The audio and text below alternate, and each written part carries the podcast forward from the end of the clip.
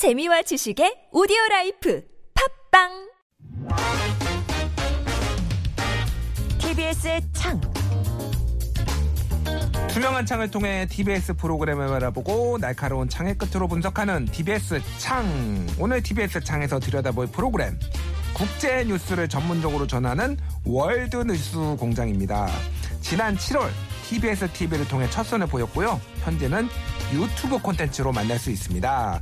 월드 뉴스 공장에 대한 이야기 민주언론 시민연합의 공시형 활동가와 자세히 짚어보겠습니다. 활동가님 안녕하세요. 네, 안녕하세요. 민언련 공시형 활동가입니다. 어, 4년 정도 된 것 같아요. 저희가 본 지. 아, 네, 예전에 국민 TV에서 했었던 예. 네, 방송이 있었는데 그때 좀 누를 많이 끼친 것 같아가지고 아닙니다. 예. 오늘 긴장한 기색이 역력하신데 괜찮으시죠? 아, 네. 그, 그때 이후로 이런 이런 프로그램 나온 지가 되게 오래돼 갖고 예. 음. 네. 과연 무사히 끝날 수 있을지 예, 예. 편안하게 하시면 됩니다. 편안하게. 예. 제가 또 편안하게 진행하는 데는 또 굉장히 일가견이 있는 사람이에요. 어쨌든 오늘 좀 재밌게 방송해 주셨으면 좋겠고요. 오늘 이야기 나눠볼 월드 뉴스 공장 TBS 보도 제작 본부의 국제 전문 기자들이 참여해서 기획부터 제작까지 담당하고 있는데요. 어떻게 시작됐고 어떤 차별점을 갖고 있는지 TBS 제작본부의 과학재난팀 정혜련 기자의 이야기 먼저 들어보겠습니다. 월드뉴스 공장 원류공은 전 세계 생존을 위협하고 있는 기후위기 문제를 비롯해 코로나19 변이, 우크라이나 전쟁 등 국내에도 큰 영향을 미치는 국제 이슈를 정확하고 깊이 있게 전달함으로써 시민에게 국제 이슈를 둘러싼 다양한 사회적 논쟁과 시각을 제대로 이해하는 데 도움을 드리고자 TBS 국제뉴스 기자들이 기획했습니다. 국내 많은 언론사가 외신에 의존해 국제 뉴스를 보도하고 있는데요. 일부 주요 외신의 시각으로 사안을 바라보게 될 우려가 있을 뿐만 아니라 국내 언론의 외신 오역 문제도 종종 불거지고 있죠. 저희 기자들은 그 부분을 고민했습니다. 다양한 국적의 전문가와 인터뷰하고 해외 저널에 실린 논문을 직접 읽고 취재하면서 이 세계 이슈를 우리의 시선으로 보고 담기 위해 노력하고 있습니다.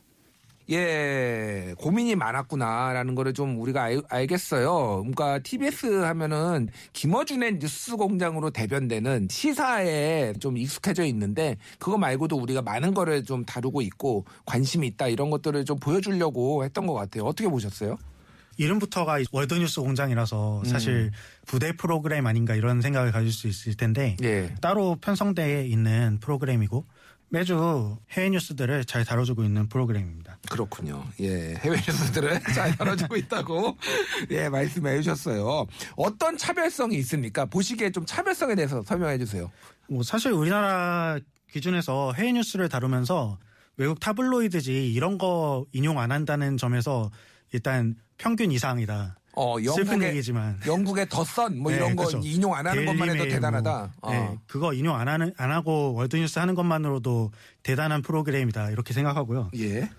제가 못 찾은 건지 모르는 건지 잘 모르겠지만 음. 우리나라에서 해외 뉴스 전문 컨텐츠가 이 월드뉴스 공장이랑 비교할 만큼 음. 많이 있는지 그것도 좀 의문이었어요. 그래서 예, 예. 그 존재 자체만으로도 가치가 있다. 어, 그러니까 해외 생각하고. 뉴스를 이렇게 집중적으로 다루는 거 이를테면은 뭐 8시 뉴스 뭐 이런 데서 뒤에 잠깐 잠깐씩 나오는 게 아니라 해외 뉴스만 집중적으로 다루는 프로그램 자체가 거의 없다. 네. 라고 말씀해 주시는데 뭐 KBS 세계는 지금 뭐 이런 거 있잖아요. 세계는 지금은 이제 제가 꼬박꼬박 매 회차 보고 있는 프로그램이기도 하고 예, 예. 그래서 오늘 월드뉴스 공장에 대해서도 음. 세계는 지금과 비교를 좀 많이 할 텐데요. 음. 어, 세계는 지금 이제 말 그대로 다른 나라에서 일어난 사건 중 파장이 큰 사건들을 심층적으로 보여주는 프로그램이라면 예. 월드뉴스 공장은 이제 다루는 주제나 내용 측면에서 국내 이슈랑 연관성이 좀 더 많이 보이는 것 같습니다. 음. 이건데 탈원전이나 한류, 한국인들의 네, 한류 확산, 한, 예, 예. 한류 확산 그리고 예.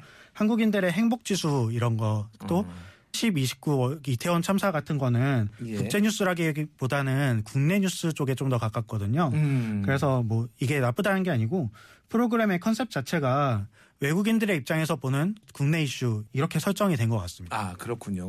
국내 어떤 이슈하고 연결지어서 소화를 하는 그런 장점도 있다. 이렇게 말씀을 해주셨습니다.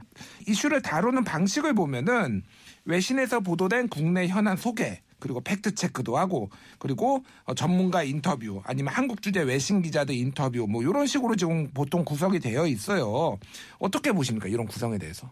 어, 일단 실명 취재원들이 굉장히 많이 나오는 전문가 인터뷰들이 계속 끊임없이 그 나오는데 그런 부분은 되게 좋았고요. 구성적인 측면에서 흠이 될 만한 곳이 딱히 없었던 것 같습니다. 어, 흠이 될 만한 게 없었다. 네. 퍼펙트했다. 아, 퍼펙트 그러니까 막 엄청나게 잘했다 이런 부분도 없지만 예. 뭐좀 더 써보세요. 저거 왜 이렇게 인색합니까?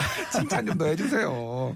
알겠습니다. 예. 심성이 꼬여가지고 예, 알겠습니다.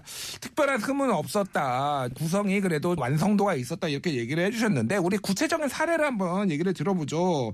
몇 달 동안 다룬 아이템들, 어떤 게 조금 눈에 띄었고, 이런 것들을 조금 어, 칭찬해 줄 부분 아니면 비판해 줄 부분이 있었는지 좀 설명해 주시죠. 아, 네. 아까 말씀드렸던 대로 여기서 프로그램 컨셉이 잘 보이는 것 같은데요. 지난 한 제가 10월이랑 11월에 음. 방영된 프로그램들을 쭉 봤는데 주제들을 좀 정리를 해봤어요. 예. 그래서 어, 10월 7일에는 이제 한글날 특집을 했고 14일에는 영국에서 한국 컨텐츠가 얼마나 인기가 있는지 음. 그다음에 21일에는 조용한 사직 이런 트렌드 조용한 사직이라고 하면은 회사를 그만두는 사직인가 아니면 죽는 사직인가요? 아 이거는 이제 그 회사를 그만두지는 않고 예. 약간 월급 받은 만큼만 일한다 아, 뭐 이런 그렇군요. 네, 그런 예. 트렌드가 세계에 퍼지고 있다고 예, 합니다. 예, 예. 그래서 그 부분 다뤘고 그 다음에 28일에는 디지털 노마드의 장단점. 예. 디지털 노마드라고 하는 건 이제 그 재택근무가 확산되다 보니까 음. 이제 해외 여행 다니면서 일할 거 한다. 음. 약간 물가가 싼 곳으로 가가지고 음. 네 똑같이 월급 받으면서 하면은 좀 이득이 되지 않습니까? 예, 예. 이런 거 디지털 노마드라고 하는데 음. 이것의 장단점을 이제 다뤘고요. 그다음에 11월 4일에는 이태원 참사 관련한 보도가 있었습니다. 예, 그다음에 예. 11일에는 라파엘 라시드 기자랑 안톤 숄츠 기자와 인터뷰를 해가지고 한국 행복 지수에 관한 얘기를 다뤘습니다. 그렇군요. 그런데 이게 다 국내 이슈 쪽에 주안점을 두는 것 같다고 아까 말씀드렸죠. 예, 예. 근데 이 10월이나 11월 한 달간 해외 뉴스 중에 파급력이 큰 이슈들이 되게 많았거든요. 일단 우크라이나 네. 전쟁이 가장 해외 뉴스에는 많이 차지했어요. 그때는. 예. 네, 우크라이나가 이제 그 전황을 뒤집는 추세여서 음. 이 기사가 좀 많았고 미국 중간 선거 관련한 기사도 오, 많았고요. 그렇죠. 리고 네. 시진핑이 또 연임을 했고 음. 이란에서 히잡 시위 도 벌어졌고요. 음. 이런 큰 사건들이 이제 돌고 돌아서 우리나라에 영향을 미칠 수 있기 때문에 음. 월드뉴스 프로그램이 이제 중요한 건데 월드뉴스 공장은 이런 토픽은 잘 안 다루는 것 같습니다. 음, 음. 그리고 특히 리즈 트러스 총리가 영국 최단명 총리로 기록되지 않습니까? 예, 10월 예, 예. 10월 중에 그래서 감세를 얘기했다가 네. 지금 파운드화가 폭락하면서 그거에 대한 책임을 지고 되게 짧게 물러났죠. 예. 네 이것도 이제 그 요즘 시대에 밀턴이나 뭐 레이건 대처 함부로 따라했다가 음. 어떻게 되는지 만천하에 보여주는 사건이었는데 음, 음. 이게 우리나라 문제에서도 시사점이 크지 않습니까? 음. 그런데 이런 문제는 좀 다룰 법했는데 왜 안 다뤘을까 이게 조금 궁금했습니다. 음, 알겠습니다. 그러니까 쉽게 얘기를 하면은 다른 월드뉴스 같은 경우에는 아까 전에 그리고 특히 이제 KBS 세계는 지금 같은 경우에는 스트레이트 기사에서 발생한 그런 현황에 대해서 발빠르게 소식을 전해줬다라고 한다라면은 월드뉴스 공장 같은 경우에는 조금 더 기획성, 기획성을 해가지고 하나의 주제를 잡아가지고 이렇게 파고들었는데 이런 기획 들이 상당히 장점도 있지만은 전 세계의 어떤 트렌드 이런 것들을 바로 이해하기엔 조금 아쉬운 부분이 있었다. 뭐 이렇게 제가 이해를 하면 될까요? 네, 이게 기획성으로 보도가 되는데 시- 예. 그 19화 에피소드를 쭉 보면요. 음. 처음에 기후 위기 문제로 3주 다뤘고 음. 그다음에 원전 문제로 3주를 다뤘고 음. 이 한류 관련해서도 4화 할애를 했고요. 그다음에 음. 행복 지수와 자살률 관련해서도 세 번을 다뤘습니다. 예. 근데 이게 또 주간 프로그램이잖아요. 예, 예. 그래서 기획성 보도를 하기엔 사실 주간으로 이제 떨어져서 봐야 되다 보니까 음. 기획 보도에 적합한 식 분량인가? 약간 음. 그런 의문도 들었고요. 그러니까 이게 오늘 뭐 내일 모레 이런 식으로 이어지는 게 아니라 한 주마다 떨어지다 보면 이게 사람들이 잊기도 하고 오래돼서 그런 부분들이 적합한가 이런 얘기를 해주셨네요. 예. 어쨌든 아까 전에 뭐 와, 퍼펙트하다 그러시더니 굉장히 비판을 많이 해주셨어요. 그렇군요. 그런 아쉬움들이 있는데 자 활동가님이 정말 비판도 많이 해주셨는데 그래도 이거는 좋았다 이런 거 좀 설명해 주시죠. 어, 개인적으로 저는 기후랑 원전 문제에 이제 관심이 많은 편이라서 음. 1에서부터 6화까지 내용은 되게 잘 보았습니다. 아, 그 기후 위기 3주, 원전 문제 3주, 이렇게 다뤘어요. 그죠? 네, 예. 특히 유럽 텍소너미에 이제 핵분열 발전이 포함된 문제에 대해서는 이게 유럽 국내 정치 상황 그게 되게 크게 작용을 했거든요. 음. 국내 언론들은 이제 워낙에 정파성을 앞세우고 그다음에 한수원에서 또 엄청난 광고비를 뿌리다 보니까 음. 이런 맥락들을 무시하는 보도들이 많이 나왔는데 음. 뭐 시사인에서도 독일 현지 취재를 해가지고 예. 좋은 보도가 있었는데 함께, 이거랑 함께 월드뉴스 공장도 관련 문제를 잘 짚어준 것 같습니다. 그렇군요. 뭐 아주 짧게 설명을 드리면은 이제 정확하게는 유럽연합의 green taxonomy 그래서 이제 녹색 분류 체계라고 불리는데 여기에 원전이 들어가느냐 안 들어가느냐를 가지고 상당히 논쟁이 있었는데 결국은 들어갔어요. 그게 이제 프랑스를 위시한 원전파와 독일을 위시한 이제 탈원전파의 대결에서 원전파가 좀 한시적으로 승리를 했다. 뭐 이런 내용인데 뭐 이런 맥락들이 조금 국내에서는 제대로 소개가 안 됐는데 이 월드뉴스 공장에서 상당히 어떤 맥락이 있었는지를 잘 소개했다. 뭐 이렇게 뭐 말씀해 주신 거죠? 예, 그러니까. 예, 알겠습니다. 좀 아쉽다라는 게 어떤 게 있을까요?